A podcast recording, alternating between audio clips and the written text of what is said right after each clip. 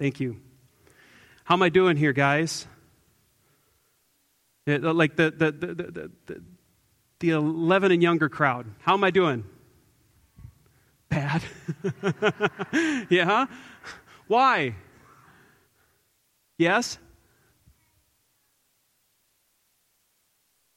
I did 17 instead of instead of 10, right? Yeah. It, 3 plus 1 plus 2 plus 4 does not equal 17, right? It doesn't add up. Try as I may, I can't make those four numbers equal 17. It's really the same way with our passage this morning. If you add up what Peter says are the circumstances that we will face as Christians, the life that he says we're called to doesn't add up. Mistreatment plus harsh insults plus harm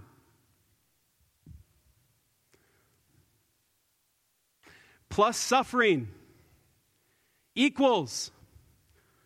Well, we would expect if this is the circumstances that you're facing, if this is the circumstances that Peter's churches are facing, it would be retaliation. If they did that to me, well, then I'm going to do that back to them. Remember eye for an eye, tooth for a tooth? Fear. Because frankly, sometimes we're not ready to fight it out. Sometimes it's instead of fight, it's flight. And we're shrinking back when that attack comes, when that mistreatment comes, when that insult bears down on us. Frankly, whether it's fight or flight, it's a troubled heart. And each and every one of those three is something that Peter will acknowledge in our passage is what will result in a context of mistreatment and harsh insults and harm and suffering. But the equation that Peter puts forward for us this morning looks something like this. It, it, it does. Yes. Mistreatment plus harsh insults plus harm plus suffering. And he's going to say, it equals unity and sympathy and love and tenderheartedness and humility and blessing and peace and gentleness and excitement to do good. And we'd look at that and we'd say, that doesn't add up. Because frankly, if I'm treated that way on one side of the equal sign, I'm not seeing how it adds up on the other side.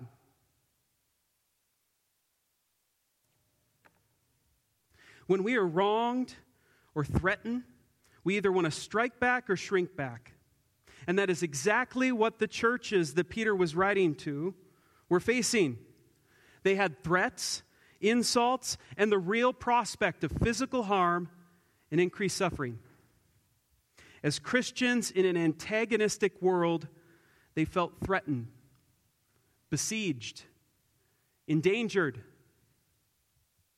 Perhaps that's the way you feel, brothers and sisters.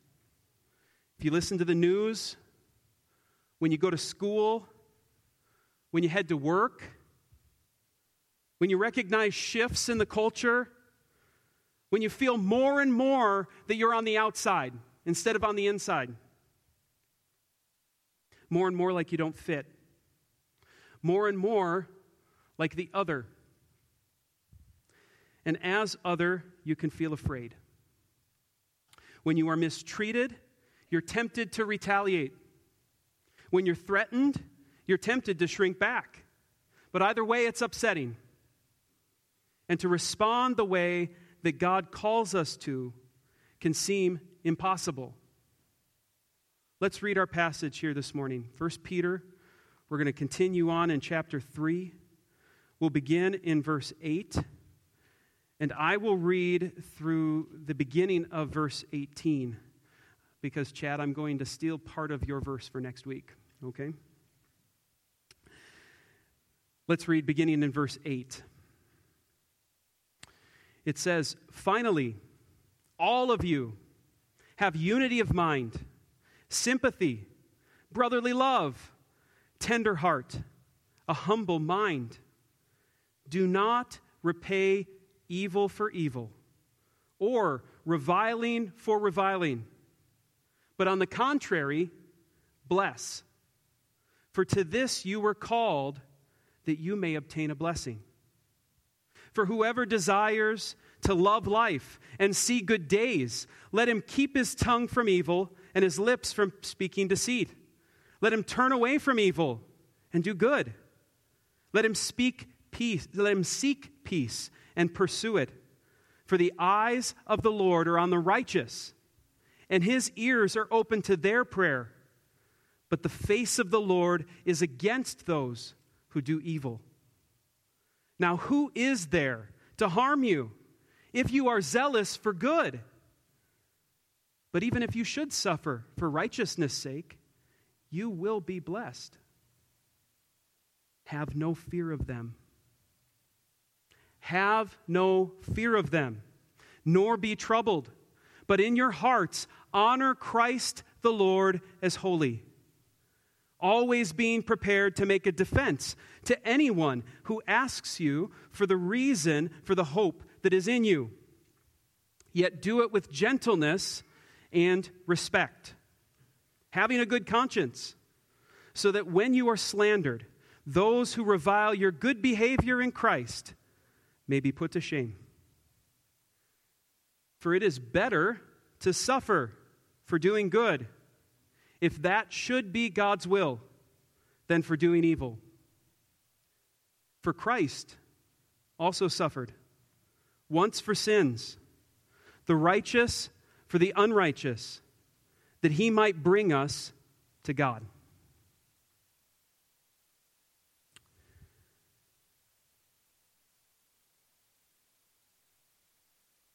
Peter is exhorting the churches in modern day Turkey. The churches of Pontus, Galatia, Cappadocia, Asia, and Bithynia, so a number of congregations, about a, a circumstance that they're all facing at one level or another. This isn't open and outright systematic government persecution like would come in, in, in another generation for those churches. This was, this was in the family. This was in the extended family and in the home. This was in the workplace. This was in the marketplace. And what was being heard were in whispers and insults on the side. Oh, there he goes again. Oh, yeah, he, he used to hang out with us. Not anymore. Did you see what they're doing now? All by themselves over there. They get together on Sundays. Why won't they worship with us anymore? What do they have to prove? And it kind of started out on the periphery, and then it gets a little louder, a little more vocal, to the point where when Peter is addressing them in the middle of his letter, where we're at today, there's the potential for open harm. There's threat in these words. No longer on the edges. Now this is right out in the open.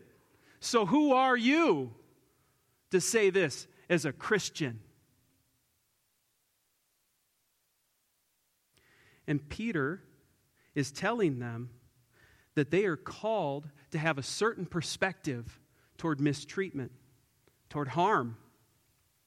What response has God called us to have to mistreatment and hardship. I get this word called here from the end of verse 9. He says, Don't repay evil for evil, reviling for reviling, but on the contrary, bless, for to this you were called. He tells them,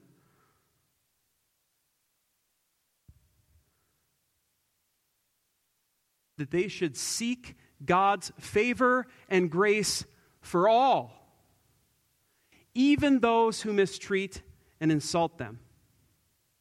They're supposed to seek God's favor and grace for all.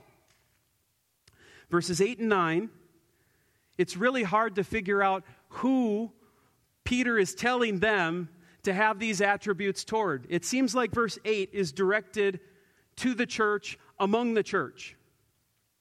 Finally, all of you have unity of mind, probably like Christian brothers, sympathy to see one another's hardships and needs, brotherly love, which would seem this is within the Christian community, a tender heart to recognize the issues, the problems that others are facing, and to be sensitive, compassionate to it, and to have a humble mind, like to not think too much of yourself in the midst of the Christian community. And then verse 9, although it could apply within the Christian community, we would hope not. But it seems as though these words are to encourage them in their perspective toward those who are outside the church. He says, Don't repay evil for evil or reviling for reviling because that's what they're getting. They're getting evil treatment, they're getting reviling. And they're supposed to seek God's favor and grace for everyone, even those who have mistreated them.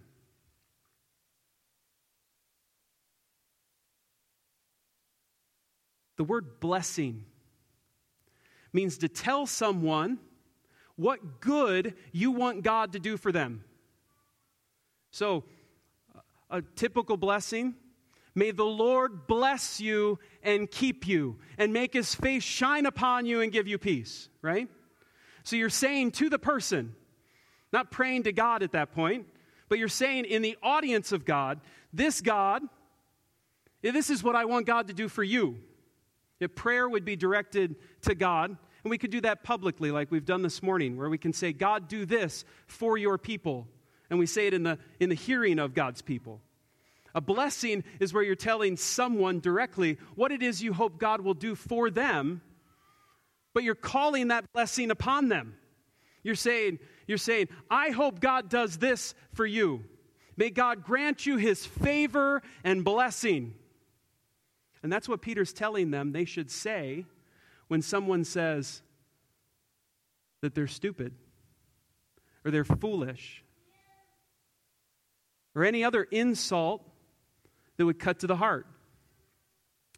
Rather than returning that reviling, that hard insult, they're to bless. Not only that, Peter is telling these churches, he's telling us, that we should be zealous to do what is good, even with the threat of harm and hardship. If you just look there uh, at what the ESV has made another paragraph, uh, verses 13 and 14.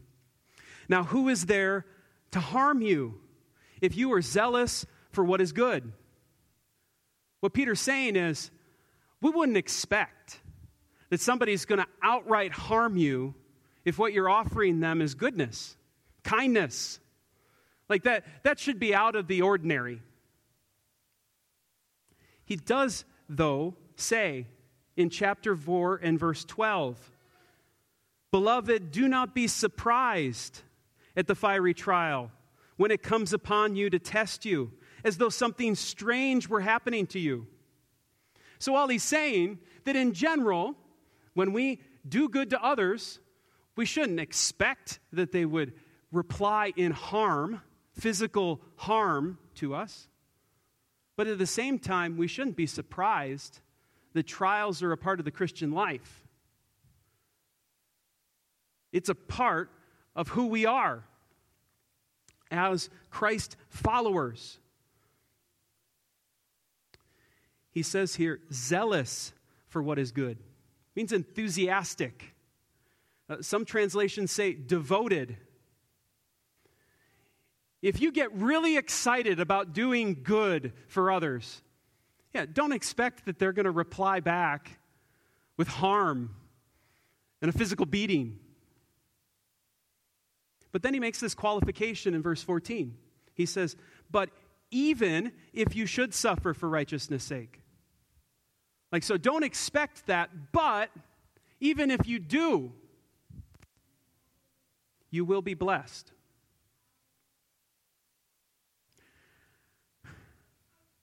This is the, the call that we have on us as Christians to not reply in kind when we're treated wrongly. And you probably this morning could just think back in your own history if, you're, if you've been a Christian for any amount of time, a relationship you've had where someone's written you off because you've now gotten religion. You're now treated differently, oh, because you're one of them. You start to hear the snide remark. Yeah, he won't be able to do that because he's on church on Sunday.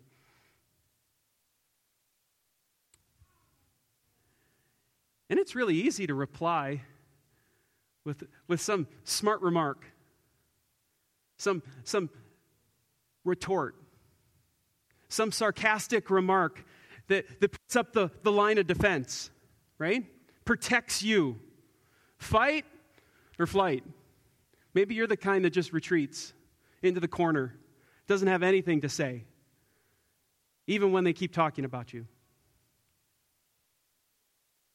What Peter is calling on the churches to do, what Peter is calling on us to do, sometimes can seem impossible.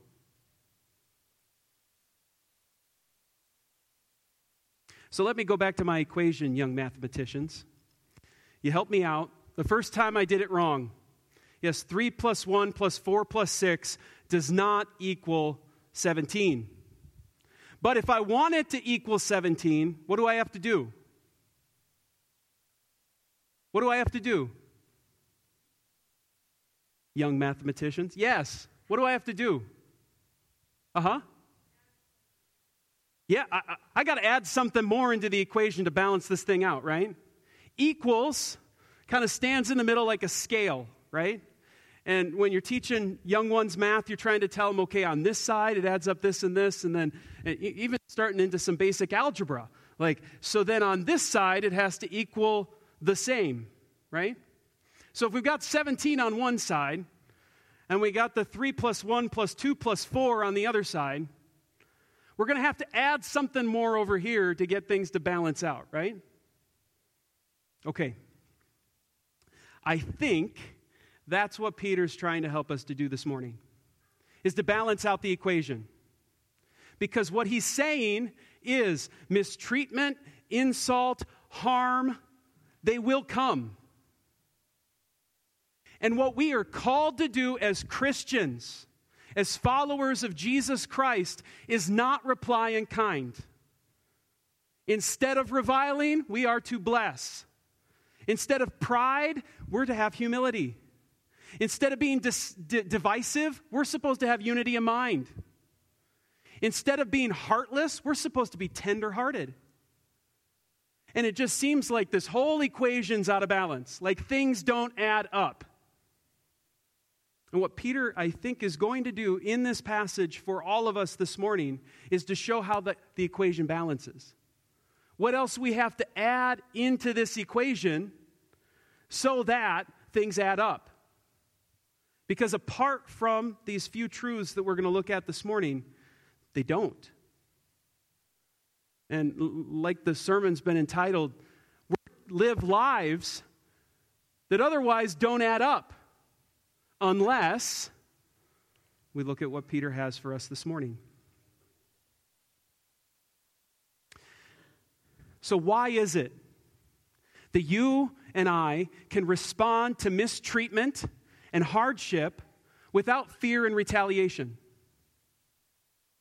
Because we've already read there at the very, be, at the, the very end of verse 14, he says, Have no fear of them, nor be troubled.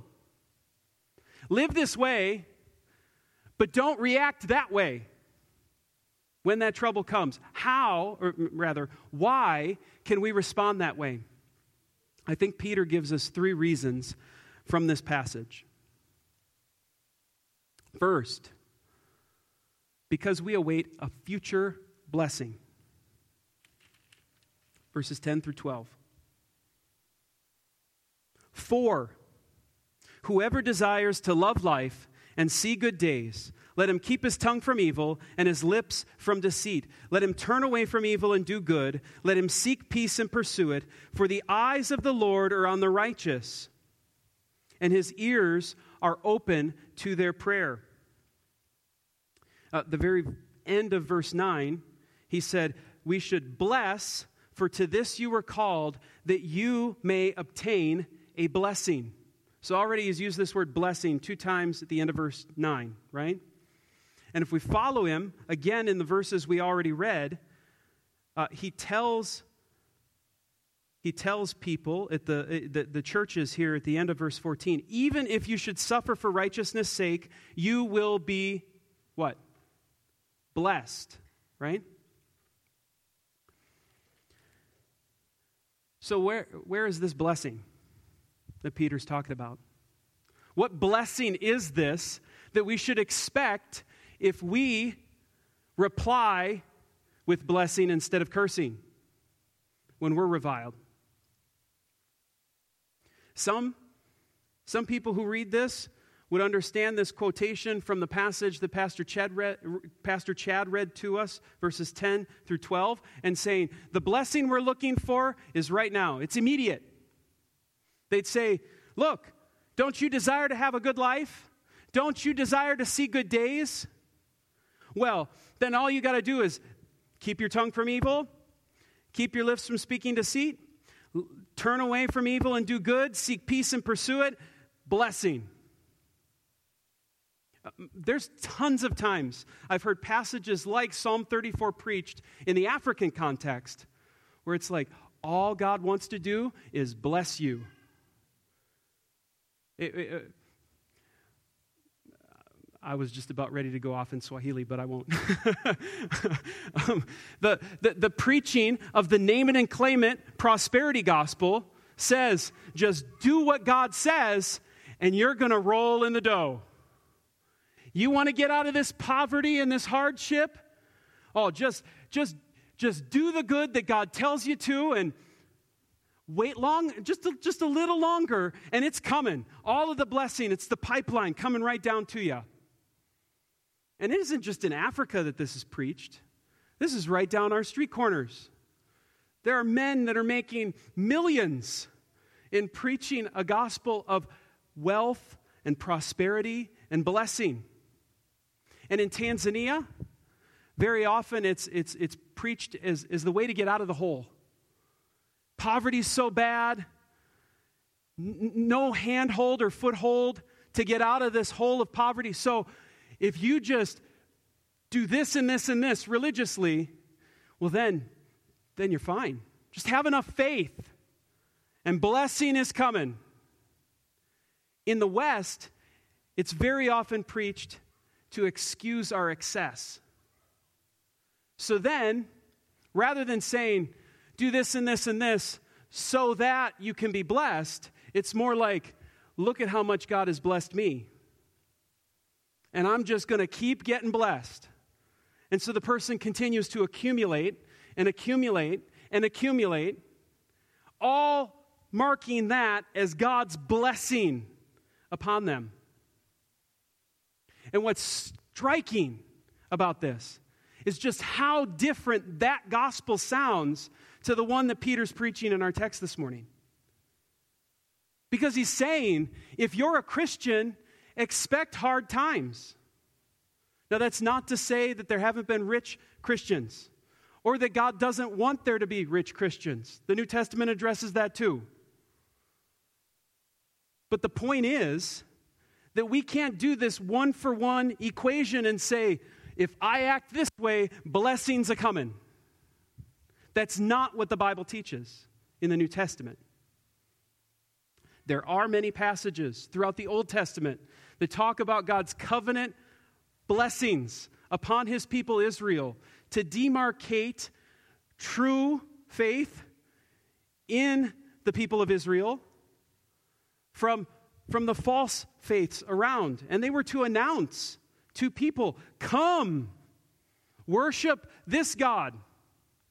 And they were to see the distinctness. Probably the peak of it was Solomon's reign, right?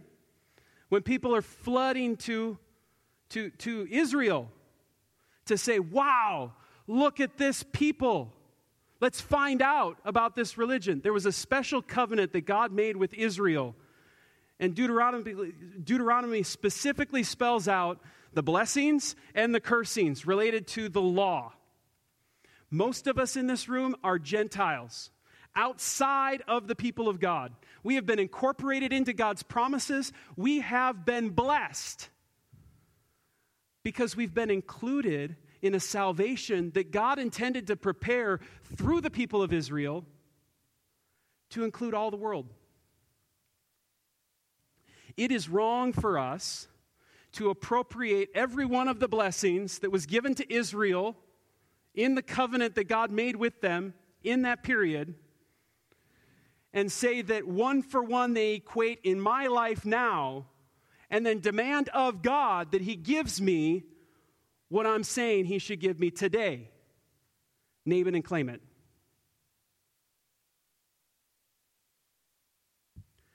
So, is that what Peter is doing here? Is that what he's doing here in our passage? I would argue no. And the reason why, first, is that he uses this word at the end of verse 9 bless, for to this you were called that you may obtain a blessing. Obtain is a fine translation of this word. Another translation would be to inherit. Like, this is what you get at the end. All right? Uh, not only that, but within the context of 1 Peter, if you look at chapter 1 and verse 3, it's not far for you if you're reading in your print Bible. Blessed be the God and Father of our Lord Jesus Christ. According to his great mercy, he has caused us to be born again to a living hope.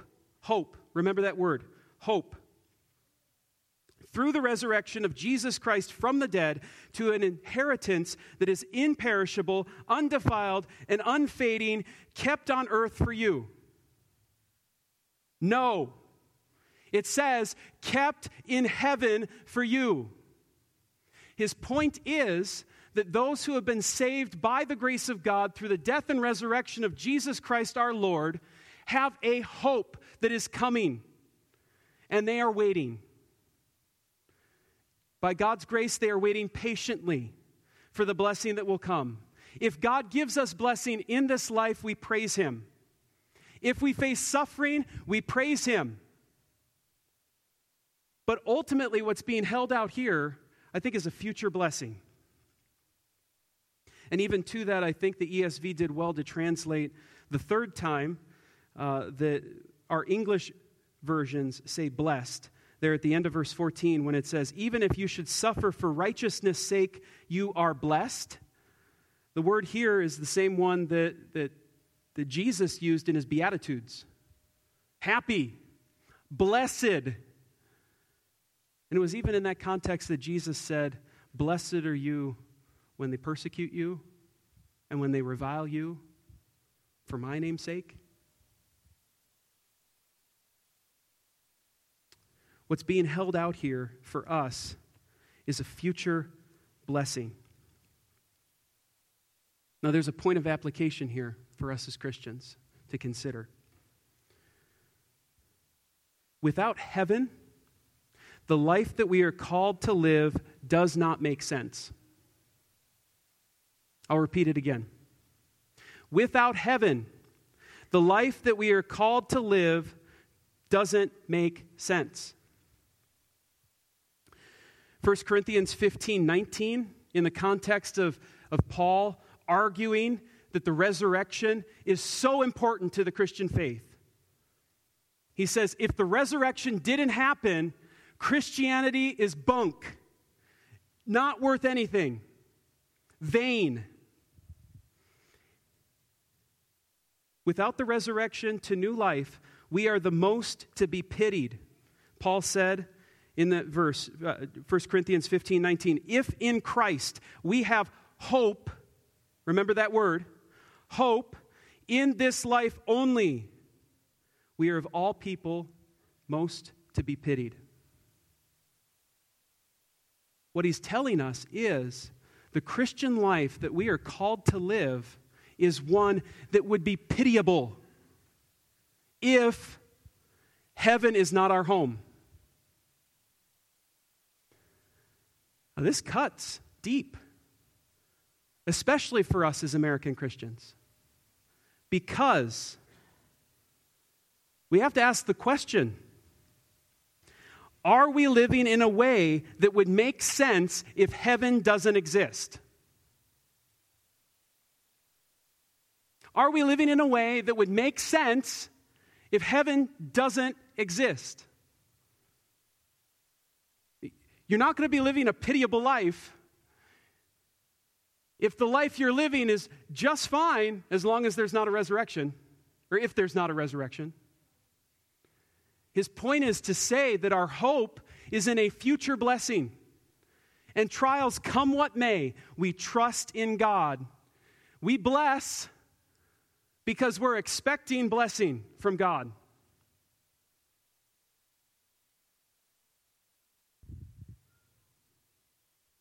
Jesus said, Great is your reward in heaven, not here on earth. Are we staking our lives on the truthfulness of a life hereafter?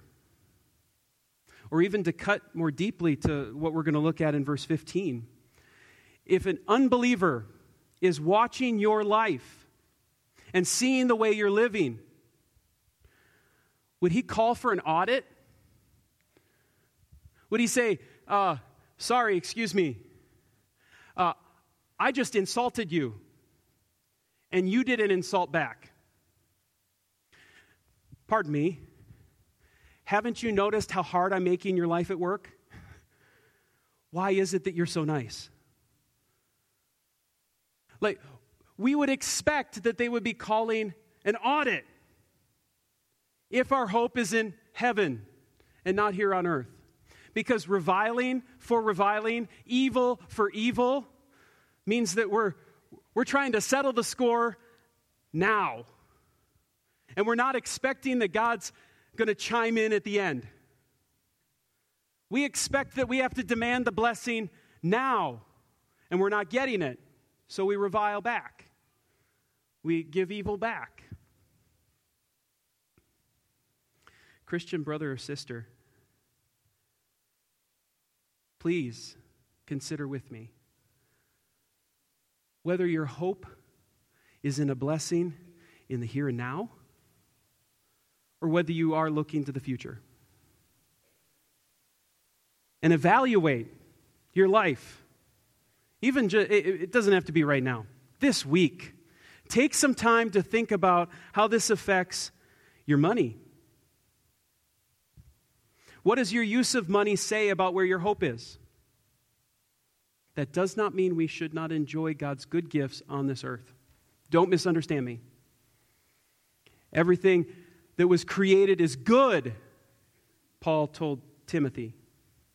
And it's supposed to be used with the word and prayer. Like we can sanctify good things on this earth and enjoy them for God's glory. So do not misunderstand me when I say this. But the way we spend our money, where's the balance? Does it, does it appear that we are looking forward to a heavenly home where our treasures are laid in heaven, where moth and rust won't destroy and thieves don't break in and steal? Or does it look like we're just perfectly fine and contented with what we have in the here and now thanks, even if the gospel isn't true? Time. How we use our time. What, is, what does that say about where our hope is? Because some of us are of the kind where we would say, Yeah, you need some help? Here's a check. Or we don't do checks now. You know, like, let me send you some Apple Pay. Um, it, because what we, what we have is time. What, what we don't have enough of is time. So, money, no problem. I'm giving it away left and right. But just don't expect me to get involved. I've got my own things to do. And you, you saw in Peter's admonitions, finally, all of you, verse 9, eh, 8, have unity of mind, sympathy, brotherly love, a tender heart. Think he's talking about compassion, but that doesn't just involve donations. It, it, it, it does involve generosity of the, the time that God's budgeted us on this earth. The way you spend your time, how does that testify to where you're, you're looking for blessing?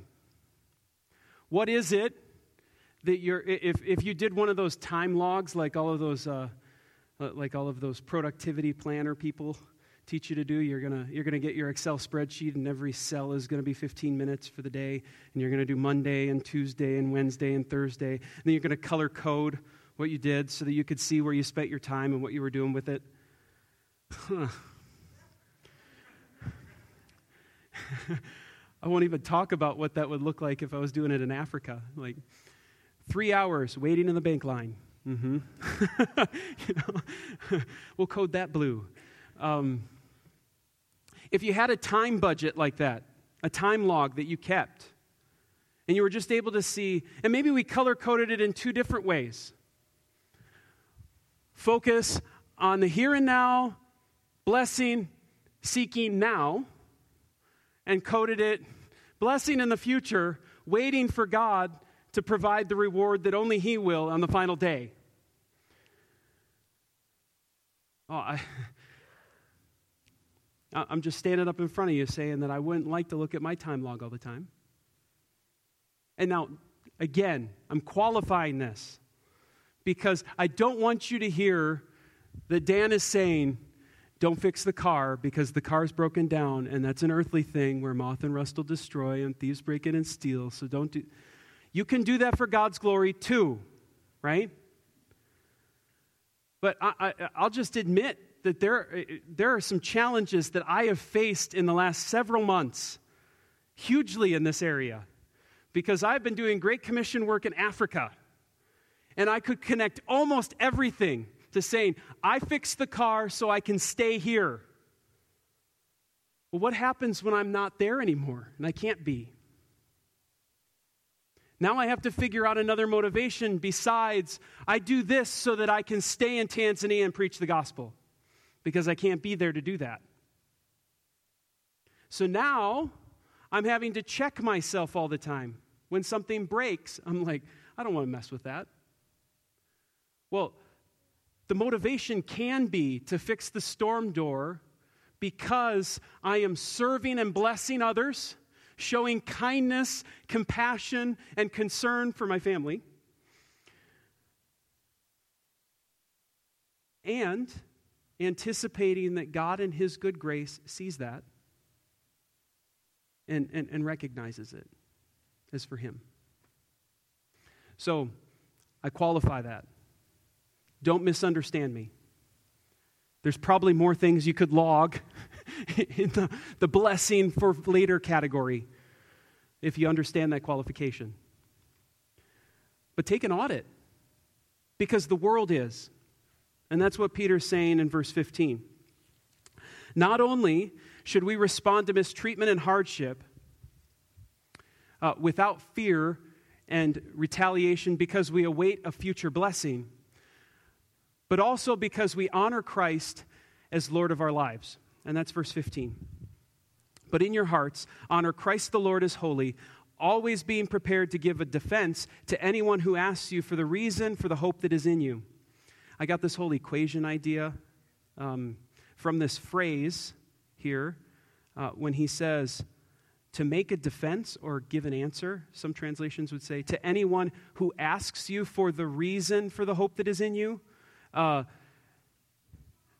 some translations could, could, and I think appropriately say for this idiom, um, demand an accounting for the hope that is in you. It's an accounting term.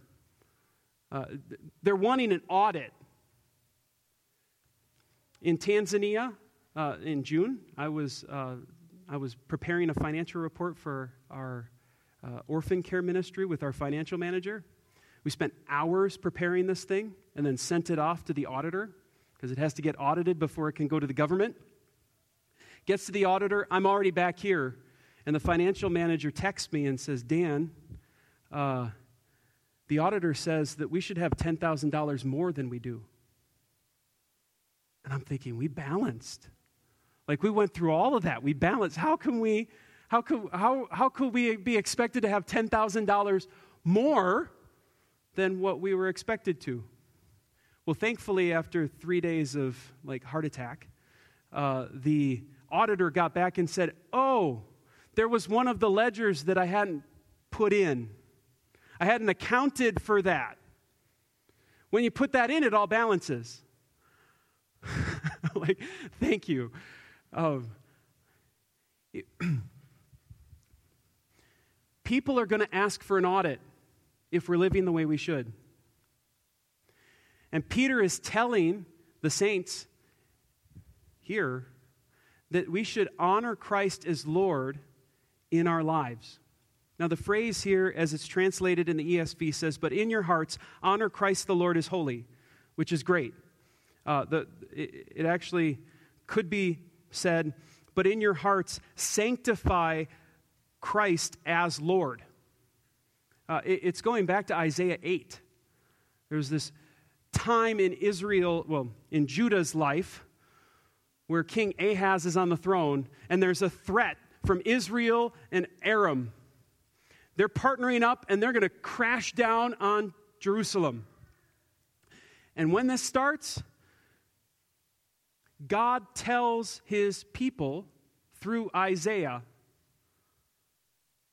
these words for the Lord spoke thus to me with his strong hand upon me, and warned me not to walk away in the way of his people, saying, Do not call conspiracy all that this people calls conspiracy. Do not fear what they fear, nor be in dread. But the Lord of hosts, him you shall honor as holy. Let him be your fear, let him be your dread. He's not quoting, but he's paraphrasing, I think. Isaiah's prophecy. Only now, instead of it applying to Yahweh, the God of Israel, he's saying, This is Jesus. Jesus is Lord, God. But I think he's saying more than just Jesus is Lord. The point that he's making is he's supposed to be Lord in you and Lord in me. The question is not whether Jesus is deity or not. The question is whether you and I are living in our hearts like Jesus is Lord. You tracking with me? Back in the 90s, there was this whole lordship salvation debate. Don't need to get into it. But one thing I can say for sure from this passage is that Jesus is supposed to be the Lord and Master of you and me every day and we are in, because of this command. We're supposed to be making him Lord again and again and again.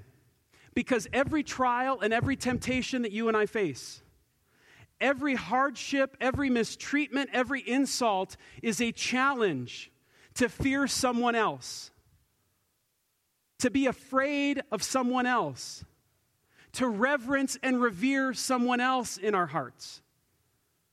And we are supposed to fear the Lord.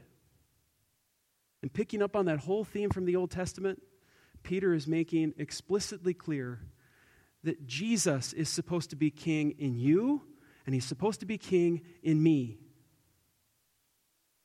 And that's one reason why we can deal with hardship and temptation, is because that hardship, temptation, insult, mistreatment does not challenge the kingship of the Lord Jesus Christ. It may threaten our well being, but it never threatens his kingdom. Seek first what? The kingdom of God and his righteousness. He said, But even if you should suffer for righteousness' sake, you will be blessed? Seek first his kingdom, not yours, not mine. Who is in command and control of your heart? One good question you could ask yourself this week relative to this point is what dominates your thoughts and affections? Like, what controls you? If you're someone that's given to anxiety and fear, there's always something to be worried about, right? There's always something to be afraid of. Well, but what if? But what, what if? If that happens, not sure, maybe. We've already said in this context, these, people's, these people that Peter is writing to are probably not dealing with physical beatings yet. But there's the threat of it. And they have every reason at that point to be afraid. And he's saying to them, Have no fear, but instead, set apart Christ as your Lord in your heart. And don't let those threats challenge his kingship in your life. Don't let it dominate.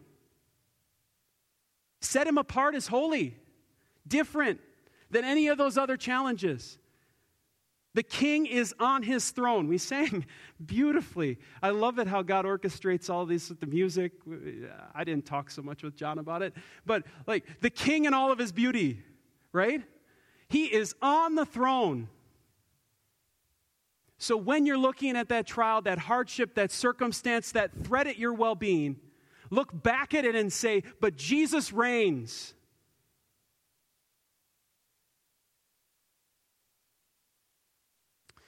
And like an army general that gives a command, he creates the unity of the division, right? Like that's why you have a commander, is so that everybody marches at the same time and everybody goes the same direction and everybody's following what they're supposed to be doing at the time they're supposed to be doing it. Uh, and Peter here had told us that we're to have unity of mind. And I think the only way that the church of God has unity is when we all, as individuals, are putting Jesus in his proper place in our hearts. And then he says this is to be done. We're to give an answer for the hope that's in us, yet do it with gentleness and respect. Uh, the word respect translated here should probably be, res- be, be fear, I think, in this context, because what he's saying is gentleness to them and fear to the Lord. Because the phrase that moves on is saying having a good conscience before God are you setting apart Christ as holy in your mind and in your heart? Because He's the only one that sees what's going on inside of you. I can't, others can't, but your conscience is testifying to you uh, of His right and wrong. You should not be saying to yourself, but what will they think? Or what will they say? You should be saying to yourself, what would the Lord Jesus think? What would the Lord Jesus say? Finally, we can respond to mistreatment and hardship without fear and retaliation because we receive God's undeserved goodness through Jesus Christ. And that's just verse 18. And I will not take too much time to elaborate this because it's part of Chad's passage next week. But he says, For Christ also suffered once for sins, the righteous for the unrighteous, that he might bring us to God. And I've been talking a lot to Christians here because this passage is addressed to Christians. But this is an appeal to anyone uh, who, who is not yet a believer in Jesus. That Jesus has done everything that's needed for you in all of your sinfulness to be accepted by God, to bring you to God, to receive that blessing prepared for all his saints, and uh, to, to continue to live under his guidance and lordship for the rest of your life. Christ also suffered once for sins, the righteous for the unrighteous. Uh, brother and sister, I just make a point here to say this word also is really, really important. Because what he's saying is Christ suffered for sins to bring us to God. And there's that for connecting this verse to what we've just looked at? What he's saying is your suffering, your hardship, your mistreatment is also a way for you to bring others to God in the same way that Jesus brought you to God through his suffering. Now, that's not to say you suffer for someone else's sins, But his point is to say that we can redeem our suffering, our hardship, for evangelism. The reason, the reason we're to live a life that doesn't add up is because we want people to look at us and say, well, that doesn't, that doesn't add up. And you can say, well, yeah, it wouldn't unless, unless you knew that there's, there's a future hope in heaven, unless you knew that Jesus is Lord on the throne, uh, unless you knew that everything has been accomplished by Jesus through suffering, so even the suffering I face can be redeemed.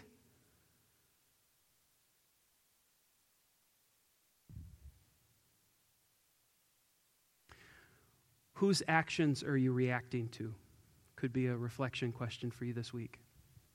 Are you responding to the hardships that are created by other people? Or are you responding to what Jesus has done for you through his cross work? Which one do you keep in the forefront of your mind? Is this what Jesus did for me, or is it what Joe is doing to me?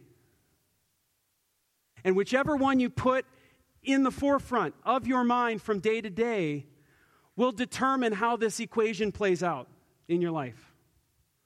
You will have the power to seemingly do the impossible and reply with blessing when you've received cursing. When you've received mistreatment and harm, you will have the ability, by God's grace and in His power, to reply with goodness and gentleness and kindness, like He's instructed. But not because of you, but because of the power that mightily works within you. Jesus didn't love you because you were righteous, because you were good. Jesus didn't repay evil for evil with you, or reviling for reviling with you. No, He blessed you. If you're a, a believer in Jesus, He's blessing you, and He will bless you. And as you meditate on that and put that at the forefront of your thoughts, if you're reacting to Jesus' action rather than to the actions of others, you, by God's grace, will have the strength and motivation to reply the way that Peter exhorts them to to respond to mistreatment and hardship without fear and retaliation. I just uh, like to close. Um, with uh, a narrative of a lady named Helen Roseveare. Uh, I'm not sure if you recognize this name. Uh, she was an English missionary physician uh, in African Congo. Uh, she went in 1953. Uh, in 1964, there was what was called the Simba Revolution. it was a major revolt, caused a huge civil war. she suffered terribly. she and other missionaries uh, were taken captive for several weeks, mistreated, reviled. Um, she, was, she was violently violated twice by soldiers. Um, and oftentimes afterward, she survived. Uh, she was asked by people what she suffered for Jesus. Um, she said, During the Simba uprising in the Congo, I was violated twice. Government soldiers came into my bungalow, ransacked it, and grabbed me. I was beaten and savagely kicked, losing my back teeth through the boot of a rebel soldier. They broke my glasses so I couldn't see to protect myself from the next blow. Then at one time, two army officers took me into my bedroom. She continues. Um, they dragged me into a clearing after that, tied me into a tree, and stood around laughing.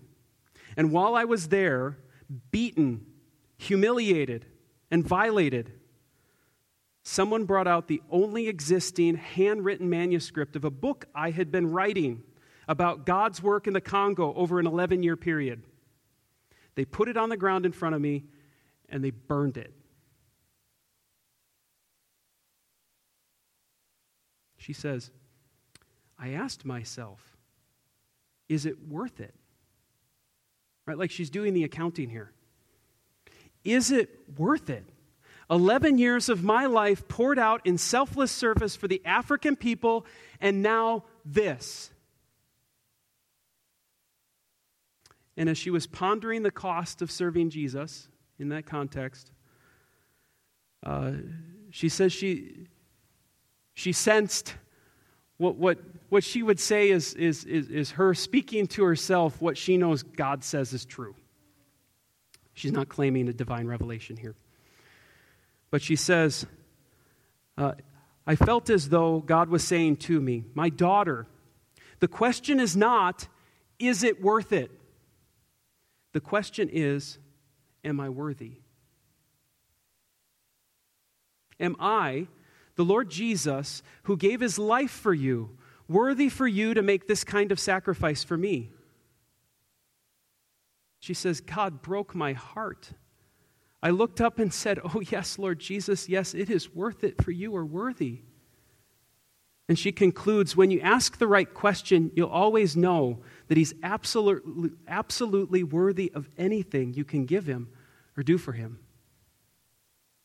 When she sat down and sought to balance the equation, she said, He's worthy. She's sanctifying Christ in her heart, right? Setting him up as Lord, looking to an eternal blessing, and then ultimately remembering that all that Jesus did for her in the gospel. So, yes, the life you're called to live doesn't add up unless you factor in eternal blessing, the lordship of Christ, and God's undeserved favor for you in Jesus' death. Let's pray. Oh Lord, thank you for, for your word and how it teaches us. Um, I pray that you would empower us to, to deal with any circumstance that you would ordain. If it's God's will that we should suffer. Um, Lord, I pray, uh, even if it's not physical harm that we face, but mistreatment or insult, uh, even threats, uh, that we as a church, that we as individual Christians here uh, would, would anchor ourselves in, in these reasons that Peter's given us.